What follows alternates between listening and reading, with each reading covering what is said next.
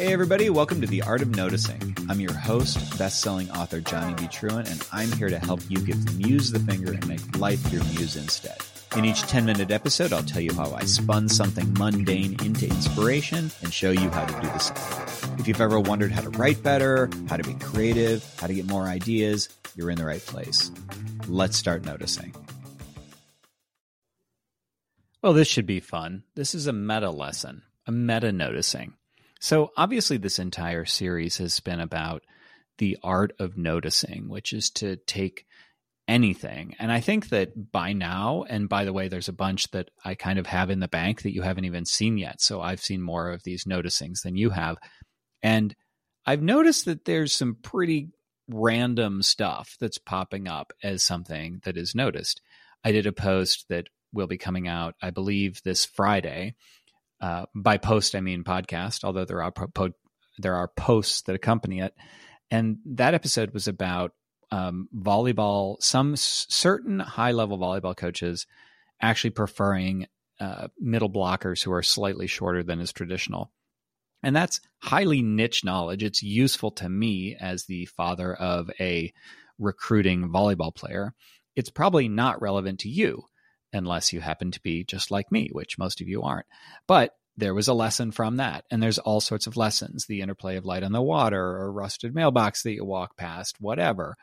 These are all things that I'm finding. Yes, you can indeed find inspiration in everything. I think I had the one the previous week about the Whataburger digital kitchen, which was kind of stretching it. I really wondered if that one was okay because that's really freaking weird. But that said, that's the habit that is starting and i'm beginning to really see and i hopefully you're beginning to really see that these are all opportunities for creative growth for creative inspiration. So that's that.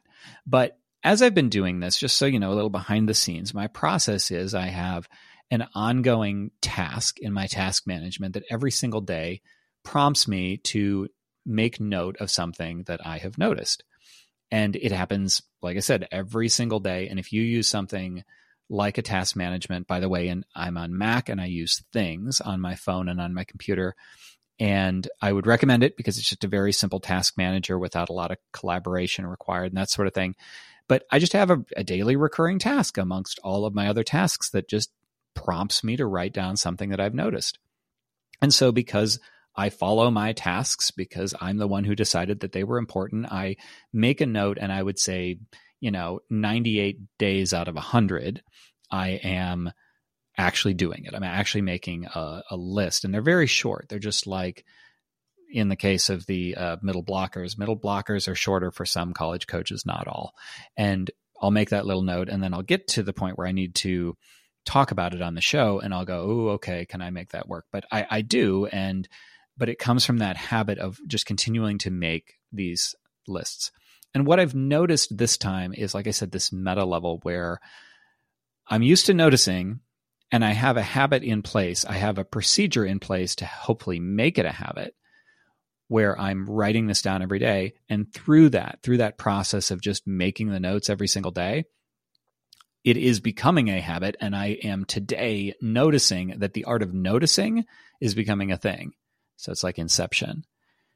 And that's kind of a cool thing because what that means is at the beginning, this was uh, an experiment. It was like, well, can I do this? And so I played with it for a little while before it even had a name. And it seemed to work. And so I formalized it a little bit. And that's when I said, okay, just do it every day. Just write something down every day. And this is, again, it wasn't formalized because this might have been dead in the water. I have all sorts of ideas that don't go anywhere. And so I wanted to see before I expended a lot of time and effort in figuring things out and just just try it. Just see if it had legs. And then it had legs. But then once I got into it more, um, I was still expending effort and the post the reminders that came up on my task manager every single day were necessary to force me to do it. But now I've been doing it long enough that it is truly starting to become a habit. And what that means is two things. Number one, I don't have to ask myself what I've noticed today and that's very procedural that's like okay well so who cares you know you, you don't have the task but you still do it and it means that i am able to find something to notice which is a little bit cooler because at the beginning i would really scratch my head and think and i would go okay well yeah, nothing interesting happened. I didn't notice anything because how many things are there out there to notice? P.S. The answer to that is everything. You will not notice everything in the law, the history of your life, no, no matter how long you live. But now, in addition to it being like a mechanical habit that I know to do it, the the way of thinking has become a habit, and I routinely am noticing things just off the bat just like, oh, I, I noticed it. The way that noticing is supposed to work. Because I guess if I look back and I say, well, what I was really doing before, before it, it I kind of reached this level, is it was noticing, it was, it was, it was a prompt to left brain figure something out that would fit this mold. Now it's truly become noticing. Now it's truly become something occurs and I go, oh, I've noticed that and I am aware that I have noticed it. I have noticed and then noticed that I've noticed. And then I'll, because it's a habit, I'll get it out and uh, my phone out, my task thing, and I will write down what the noticing was. But now they're starting to come even faster than I can make note of them as far as one a day. And that's really cool too. And so I think the message in all of this is I th- when we look for inspiration, if we aren't just waiting on a muse, we're usually looking to something that is big and bold and it's like a mountain or a waterfall. Uh, I did a, a, post on my blog about going to uh, some of my sister's property in rural Tennessee, and there's this enormous, picturesque waterfall, like the thing you think of when you think of like a waterfall and a, an impressive vista. And so I used to look for things like that or a mountain or, you know, I went hiking and I did this or I did this retreat or I did something. And that, that was what inspired me. That's usually what people say. And it's usually how I thought. But now it, that isn't required. Inspiration is truly everywhere. And yes, I can notice all sorts of different things from a mountaintop, things that I wouldn't notice around my neighborhood, but that in no way denigrates the noticings that are to be had much closer to hand they're all right here. There is an infinity everywhere. And the way math works says that you can't plumb the depths of an infinity. It's not like, okay, well, you know, around my neighborhood, there's like an infinity of things. But man, you should see what it's like by that waterfall because it's like four infinities over there. That doesn't make any sense. It means that you can literally find everything everywhere. And that's what I think is the lesson of this lesson is that mundane things are sources of inspiration, not in the way that like the tagline of this podcast promises, but like truly, truly and deeply, if you want to be inspired, you don't need to go looking for an ocean. You can find it sitting at your desk. Another thing is a realization of the multisensory experience.